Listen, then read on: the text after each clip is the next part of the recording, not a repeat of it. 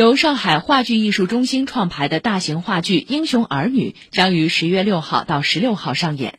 该剧根据巴金小说《团圆》及长春电影制片厂拍摄的同名电影重新创作改编，为上海这座英雄城市再次唱响英雄赞歌。记者昨天前往剧组探班排练，来听报道。同志，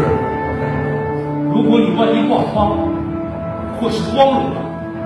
我一定要向宣传杨根思同志的英雄事迹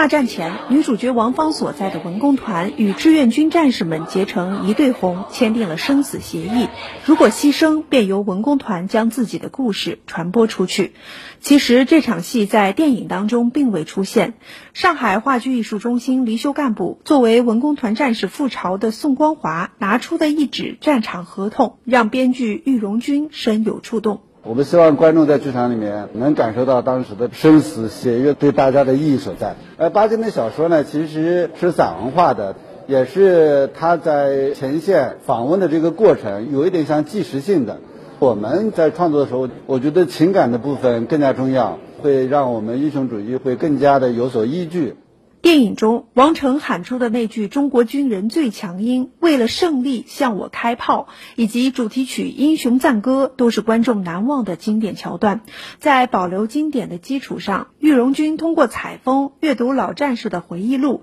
生发出新的人物与情节，让整个故事更为丰满。比如剧中新加入的人物小四川，是上海地下工作者遗孤，上海解放后从孤儿院直接参军南下，后来又成为的志愿军。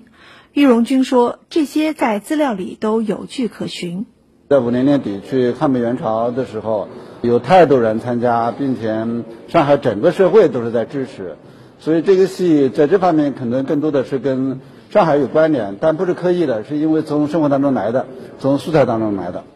从团圆到今天的话剧《英雄儿女》，正是上海这座城市要人有人，要钱有钱，要物资有物资，要什么有什么的英雄壮举的缩影。那么，今天的年轻人如何演绎那段可歌可泣的历史？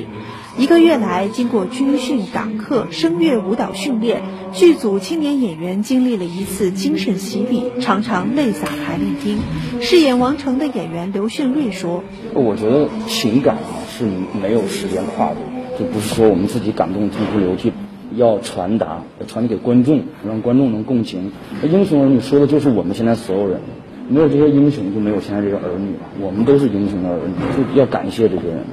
距离首演仅剩两周，话剧《英雄儿女》已进入冲刺阶段。上海话剧艺术中心总经理张慧庆说：“希望这部作品能通过一轮轮演出，让更多观众感受这座城市英雄的力量。”我们也一直在探索怎样的作品能够是为时代创作、为人民发声。那其实《英雄儿女》给了我们一个非常深度的一个视角和切入口，不断挖掘人性的一种力量，不断的延续人性的一种光辉，是我们作为文艺工作者、作为国有院团最应该承担的一种使命。以上是记者曹梦雅报道。